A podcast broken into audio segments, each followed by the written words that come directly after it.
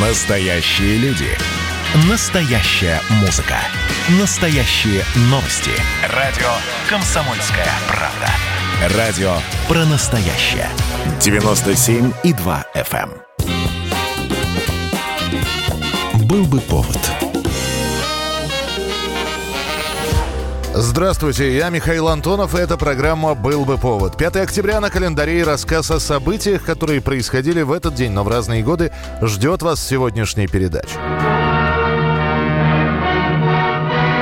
1952 год. В Москве открывается последний съезд с участием Сталина. 19-й съезд КПСС.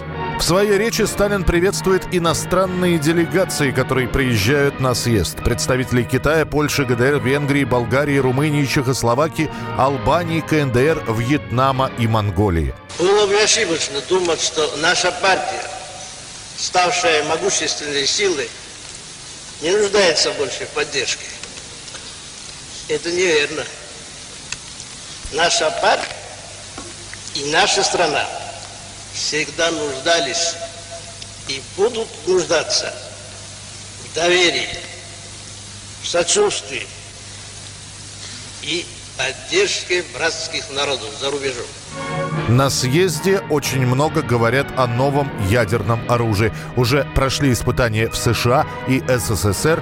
Георгий Маленков с трибуны сообщает о миролюбивости советского народа, который продолжает восстанавливать то, что было уничтожено в годы Великой Отечественной войны. Однако многие, кто слушает речь Маленкова, понимают, что новый противник уже найден. Никто не скрывает, что теперь главный враг Советского Союза – это США. Послевоенный период ознаменовался образованием двух лагерей.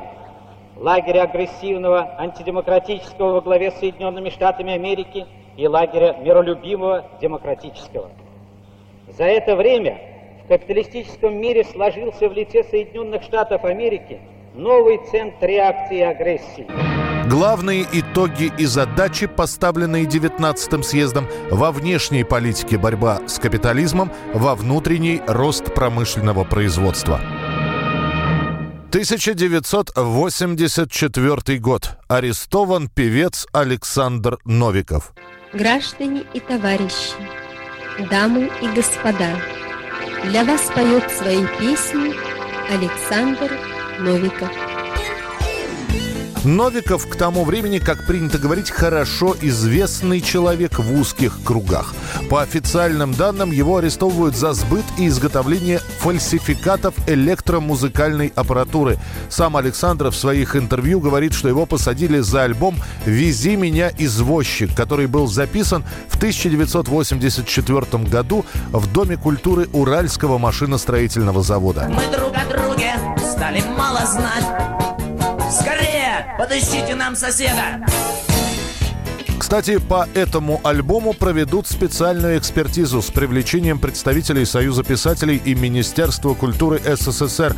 По результатам этой экспертизы было решено, что, цитирую, автор вышеупомянутых песен нуждается, если не в психиатрической, то в тюремной изоляции наверняка.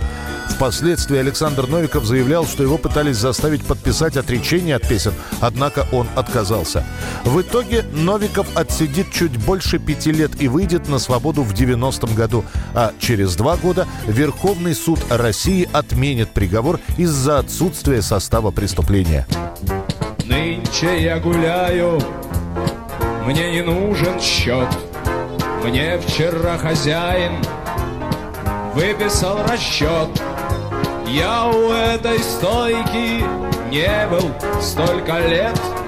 Не к больничной койке был прикован, нет.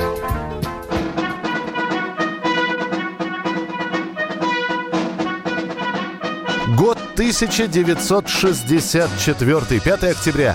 В прокат выходит комедия Лема Климова «Добро пожаловать» или «Посторонним вход воспрещен». Когда я был маленьким, я тоже отдыхал в пионерских лагерях. Нам тогда приходилось туго. Этот фильм не что иное, как дипломная работа для Климова. Деньги на это кино выделяются для молодого режиссера немалые, поэтому каждый шаг Климова, каждый отснятый метр проверяется с особой тщательностью. Сначала «Добро пожаловать» хотят закрыть еще на стадии сценария, после — на стадии чернового монтажа. Потом цензоры по-живому режут ленту, вымарывая сомнительные, по их словам, моменты. В итоге сам Климов и съемочная группа работают как угорелые. По плану ленту нужно сдать к декабрю 64-го. Режиссер готовую версию показывает уже в мае. Мы бодры, веселы. Стоп, стоп, стоп, стоп. Бодры надо говорить бодрее. А веселы как? Веселее. Молодец, понял. На дебютную картину обрушивается шквал критики. Вешаются ярлыки «антисоветская» и «антихрущевская». И дело тут вовсе не в кукурузе царицы полей.